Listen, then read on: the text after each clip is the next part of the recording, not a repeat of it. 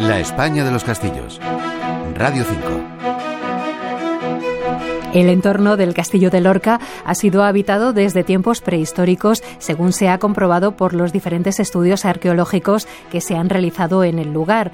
Ha existido presencia humana desde el Neolítico hasta la actualidad. Se ha comprobado la existencia de un poblado en la Edad de Bronce, ya rodeado por una muralla, y por esto resulta difícil saber desde qué momento existió una fortaleza en el lugar.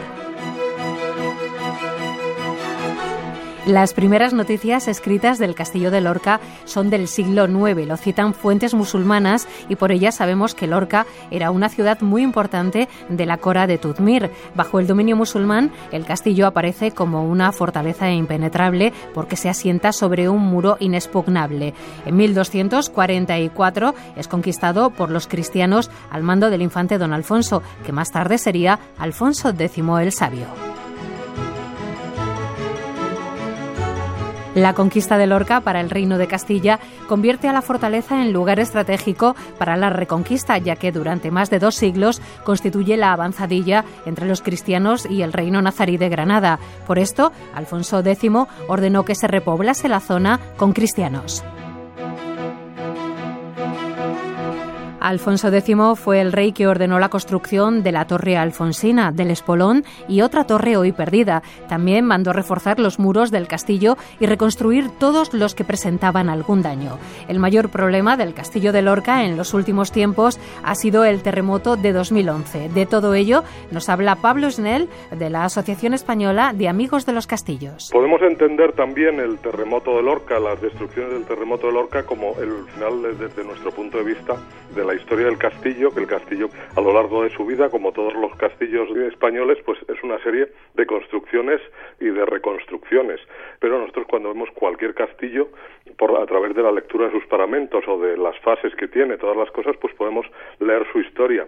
El terremoto de Lorca afectó al castillo en un momento en el que se estaba se estaba cambiando su uso, se estaba dedicando a, a un uso cultural, a usos eh, turísticos y culturales, con la construcción del Parador de Turismo, un, un edificio polémico, un edificio pues que tuvo en su momento eh, ciertas voces que protestaban de la construcción de un elemento de un hotel en el interior de un edificio histórico, y también se estaba convirtiendo la parte que es eh, de parte municipal pues en un centro cultural municipal, con la idea de realizar en él exposiciones, talleres, congresos, eventos de todo tipo, no solo bodas y bautizos y cosas de este tipo, sino también networking y cosas de empresa, elementos de empresa.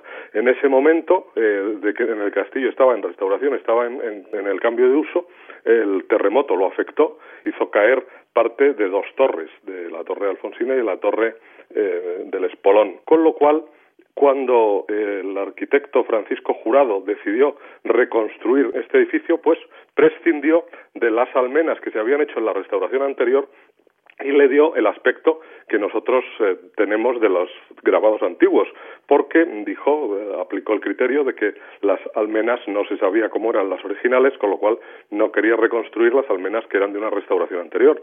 Y eh, eso también es inter- interesante para los criterios de restauración, cómo van cambiando y cómo eh, la, el castillo tenía una re- un criterio de restauración anterior al terremoto, el terremoto lo destruyó y la nueva restauración pues ha aplicado un nuevo concepto de restauración. Y tenemos hoy en día, por eso, un edificio que vuelve a ser el centro de, de vida de Lorca, la seña de identidad del castillo y también centro de su, de su vida económica. Dentro del recinto del castillo se encuentra situado el Parador de Turismo de Lorca. En el interior del conjunto amurallado se celebran distintas actividades que van desde visitas guiadas y teatralizadas a demostraciones de cetrería. La España de los Castillos es un espacio de Isaac Orozco. En la realización ha estado Javier Polo y en el control de sonido Guillermo Ruiz. Radio cinco, Todo Noticias.